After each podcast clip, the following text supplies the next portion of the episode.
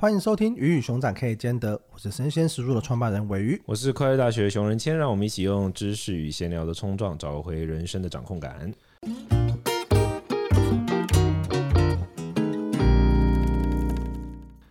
今天这一集呢，算是我们第三季的第一集。我们其实已经录了二五二六集了，默默的也录了好多集了。哎，对啊，就是如果一百是一个数字的话，已经四分之一了。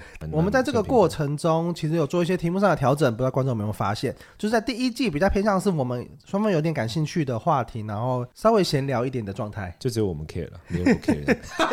就只有我们 care，我们聊爽的。然后第二季呢，我们就找身边人听，然后听众的反应，跟我们就找生鲜时书的团队，大家一起来讨论。对，还有熊仁谦这边团队的伙伴，大家一起讨论，看到底怎么样可以凝聚出一个新的方向，或者哪些事情是感兴趣的。所以第二季开始，我们做一些调整，就是我们把很多题目就定调在什么什么什么有错吗？对，这个是 这个中二的想法是我提出的。什么什么有错吗？这是我提出的中二想法。我好像每次开会都负责提中二的想法。我现在回想起来，而且好像我们俩都负责提中二的想法，然后其他所有同事想办法聚焦。对，那我那我觉得这个东西它就有点像是让我们可以有一个东西可以去辩论、更讨论的那个状态多一点点。因为我觉得就是说，很多朋友听我们的 podcast，应该其实是希望听到一种他山之石的感觉，就是说听到别人的观点。啊、那因为可能我我跟你我们两个的不论是背景啊，或者说我们的生活，可能跟不一定跟所有人那么相像，所以我们每个人都会有自己不同独特的一些视角，来自于我们自己的生活经验，来自我们自己的阅读基础，包括我们相处对象等等，所以大家可能希望听到我们的不同观点，那所以我们就针对一些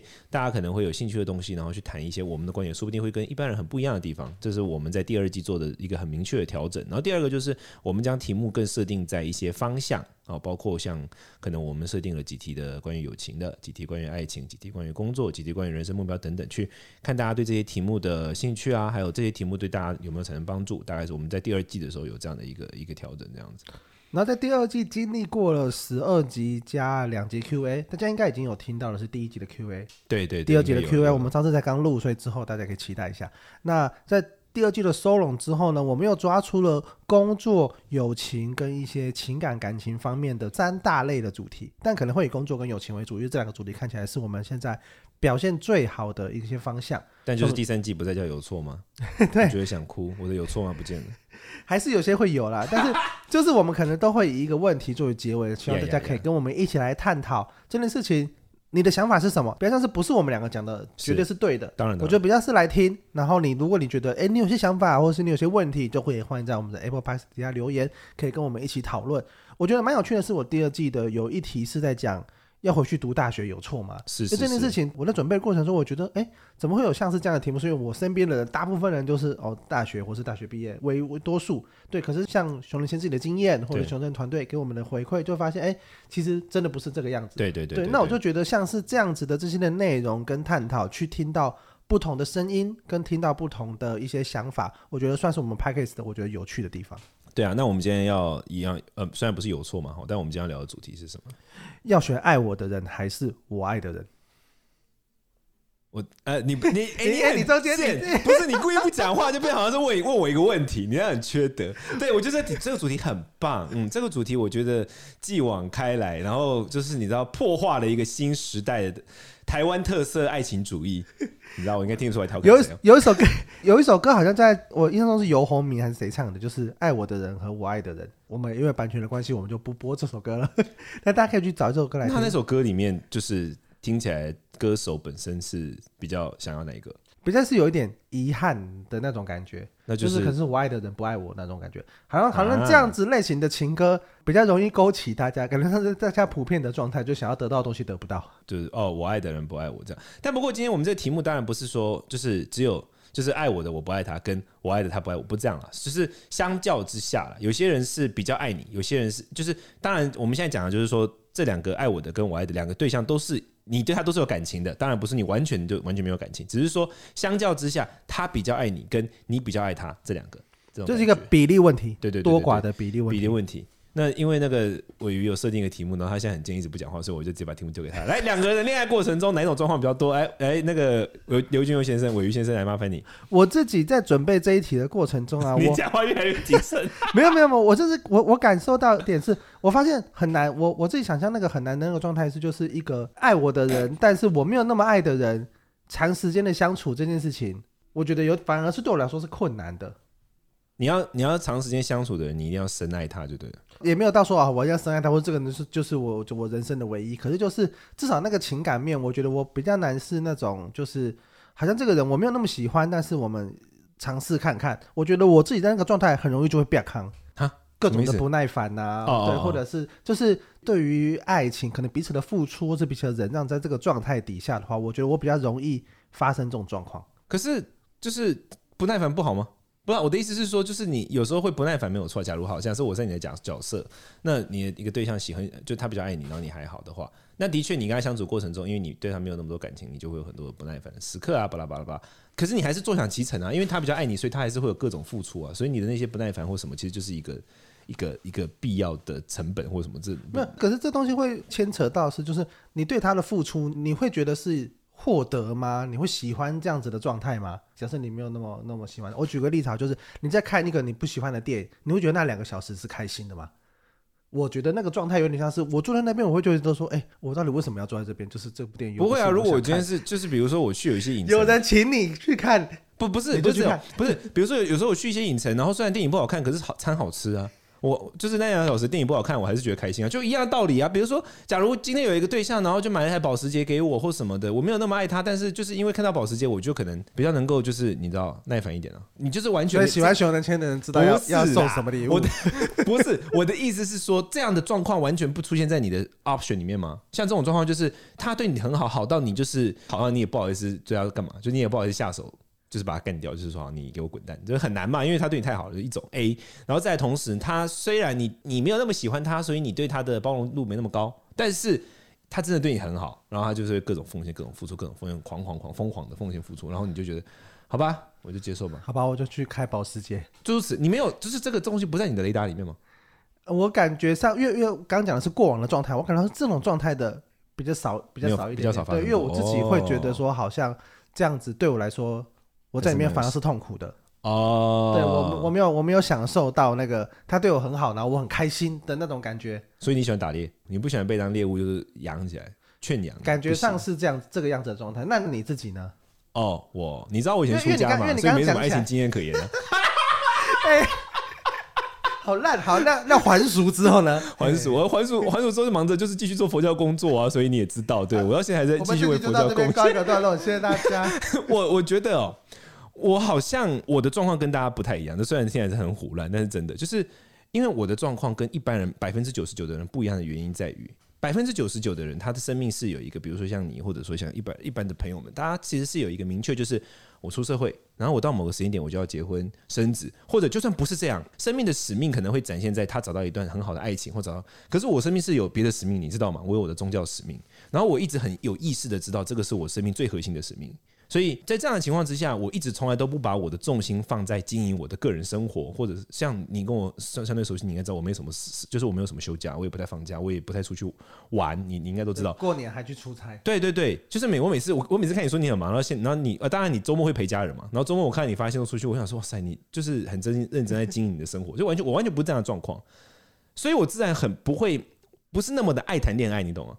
就是有些人就是很爱谈恋爱，他就是想要人生目标，不论是男生女生都有。可能表面上看起来女生多一点，但其实有很多男生也是，他就是想要好好的经营一段爱情，好好的跟这个对象走入他的婚姻的殿堂，或者他生命的一个一个一个过程。这样，这我完全不是这样的人，所以以至于我基本上百分之九十九的情况，我遇到的都是爱我比较多的，不太会是我爱比较多的。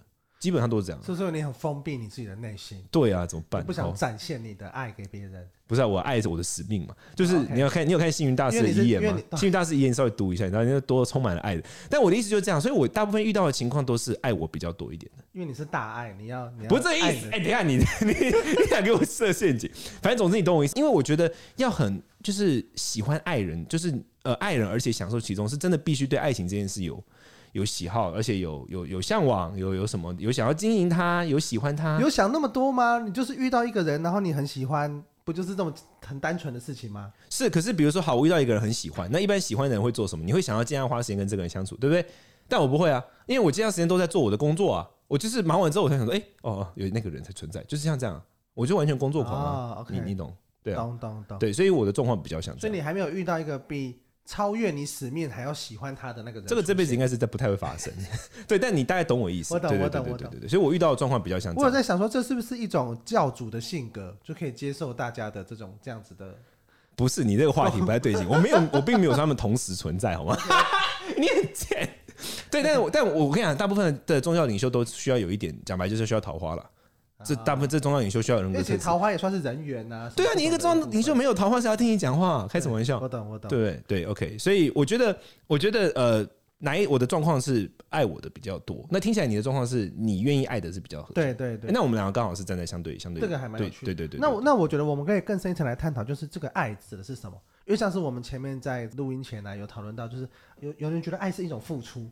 就是我爱的比较多的人，就是我愿意付出比较多的人，在感情上，有的付出比较多，有的付出比较少。但你觉得爱是什么样子的？可是我觉得每个人对于爱的定义就真的不一样。我认为，我认为男的爱是忍让，对我来说，爱是忍让跟忍耐。其实我认为，怎么说？就是我我其实应该这样讲。我觉得所有的爱都有一个共通性，就是我的爱，我认为爱的一个共通性就是逆天性。逆天性的意思就是说，比如说你的天性本来是 A，然后结果你因为遇到这个人，然后你就扭转，愿意改变。对，我觉得逆天性是爱的本质。那比如说像我，可能是一个很难忍让的人，因为可能是因为我之所以觉得爱是忍让，是因为我就是一个你知道没什么耐心的人。OK，然后我必须要忍让，我觉得这就是爱，这是我认为爱的本质。啊，对。刚刚讲起来啊，我回推，因为因为我没有想过这件事情，但是我刚刚讨论下，我想我思考我自己的点会卡在，我觉得爱可能就是愿意花时间相处。因为因为因为有可能我愿意做我我因因为我也很想做很多事情，就是我有我想要做的工作，我想然后就像你看到的，就是可能在这么忙的状态底下，就是我周末还是会陪家人。那也蛮爱我的。对，我周末还是会陪家人出去，或者是怎么样，我就像是这样子的展现，对我来说就是我把时间花在哪里，我的关注花在哪里，嗯，我我的爱就在哪里，感觉上我的状态有一点像这样。其实这某种程度来说，它也是一种付出，只是这个付出是时间上的付出。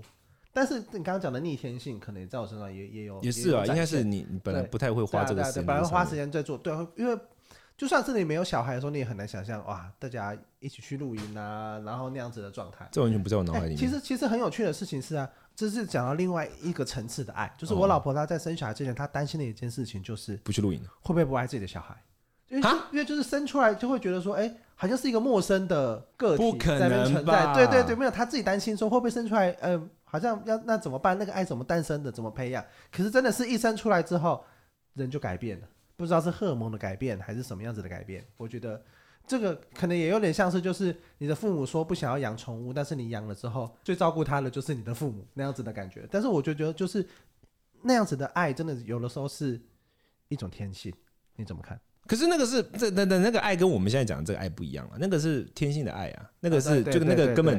那个根本就是完全不需要控制的，你就算不想，刚刚想到，你就算不想要花时间在他身上，你也会被迫，就是对啊，而且那是一个生命，你就是尽，你有最大的责任啊，你有最大的责任就是要让他活下来啊，而且人类的宝宝那么脆弱，相对于其他动物来说，对吗？人类宝宝特别脆弱，所以我觉得，我我但我我懂你的意思，就是说花费时间这件事情，你觉得是你的爱的表现，就是你你认为你的爱的表现是。呃，就是说你愿意，其实也算逆天性的一种嘛。就是说我本来不会花那么多时间在这个人身上，但是我现在愿意花这个时间在这个人身上，是这是这个意思吗？对不对？但是如果以选择来说的话，以我的状态，可能是我选我爱的人，我爱的比例高一点点。那你选出来是爱你的比例高一点点。那你觉得，如果一般人问到你这个问题，你也会这样回答他吗？一般人问到我这个问题，我会问他。其实我认为很多问题都是，就是问题看起来是哦一个是非问题，但其实我认为很多问题的本质都不是是非问题，很多问题的本质是更更更高层次或更深层次的问题。然后那个问题解决，你那个答案就很明显了。我认为哈，谈爱情这件事情，甚至对现代人来说，可能过了一个岁数来说，我觉得谈爱情这件事情，它本质上是一个。你如果认认真真要做的话，它是一个还蛮花时间的事。确实，因为你要了解一个人，你要跟一个人相处，然后你要根据他的喜怒哀乐做各种的反应。对啊，对对对，所以我我觉得它是一个很花时间的事情。所以我觉得第一个我会问的问题就会是说，对你的人生，你觉得最重要的是什么？我觉得大部分情况是大家其实对这个问题是没有答案的。比如说，好像我，我很明确的知道，我人生有一些我想要完成的事情，在我的生命中，爱情绝对不会占超过百分之二十的重要性，甚至可能不会超过百分之三十。举例来说，像这样，那如果是像这样的情况之下，我当然不会。那你就很简单嘛，你都不会想要花超过百分之三十的时间。那请问你不花超过百分之三十的时间，你有办法好好去爱好一个人吗？我觉得很显而易见，就是你可能就知道不可能。所以在这样对这样的人来说，可能选择爱你的人就会比较适合你。但有些人可能，比如说。像我之前就有听过有朋友在跟我分享，这、就是一个女生跟我分享，她就跟我说，她小时候就是看过自己的父母相处，然后她觉得她自己父母相处中有很多的困顿，然后她自己从小就希望说，我未来一定不要这样，我一定要组成一个健康的家庭啊！她从小就立下了这个目标。那非常显而易见，她就是一个需要练习爱情的人啊，她就是一个会需要去透过于，因为爱情过程中有太多的不可控。所以你就是需要透过练习的。那像这样的的人的话，我可能就会建议他去学着怎么爱人，因为我觉得爱人跟被爱其实本质上就是固定型思维跟成长型思维的差异。当我选择被爱，其实我就是固定型思维啊，我我就是在那儿，你我就是被动的。但当我选择爱人，就是成长型思维，因为爱人超级无敌难。所以这过程中，你必须去克服很多问题。所以回过头来，就是你对于爱情这件事情，你是希望自己是固定被动的，还是成长主动的？而这个牵涉到就是你对你人生的目标规划，是你希望就像我朋友那样子，我刚刚讲那个例子里面，他希望他可以弥补小时候的那个内心的缺憾。哦，他可能真的很在意这件事，各种原生家庭的原因，他希望可以真的跟某个人在一起，然后真的组成一个家庭，然后真的改变自己生命中的那个，他可能对他来说是一个轮回或循环的东西，这对他来说是最重要的。那如果是这样的话，我就会建议你找一个你爱的，然后你会超痛苦，但是这就是你有办法达到你目标，就只有这样。啊，如果是像我这种人，就是你其实有人生明别的目标非常明确，对你来说，什么从小的创伤啦，然后什么稳定的家庭关系啊，就不是你的 first priority，就不是你的第一选择的话，那我觉得找一个被爱的，其实就蛮合理的。我提供另外一个想法给给给大家参考，就是像我，我虽然也有我很想做的事情，我的创业、我的工作、我的事业、实验室书啊这些的事情，但是对我来说。我的另一半，或是我交往的对象，他比较像是一个我稳定我生活那一块的东西。因为就是假设你的呃，你你还要，就像你刚讲，就是你要还要花很多时间去 take care 你的生活，就你要不不停的换伴侣，或者是你的你的伴侣是不稳定的这样的状态，你需要花很多心思。刚刚讲的打猎其实是一种花心思啊，我我需要去赶快找找到想要去追寻一段感情或怎么样去喜欢那个暧昧的过程，那这样就我也会觉得说好像有点浪费时间，对，很累，对对。重点是我我生活有想做的事情，但是这个我我觉得这不会去让我觉得说我在感情中的付出需要比较少的状态。我觉得那那是让我觉得说，哎、欸，让我我有一个稳定的感情，然后我我在里面付出也是开心的。那这样子的状态的话，那我在工作上我也可以更认真，更花时间在这里。这当然，对我来说，我觉得这两个东西的冲突没那么强烈，没有那么强烈。嗯，对，所以我觉得这也是一种，这也是一种选项。对，就是你真的找到一个跟你合拍的，或是一个你们可以有一个，因为因为对方其实。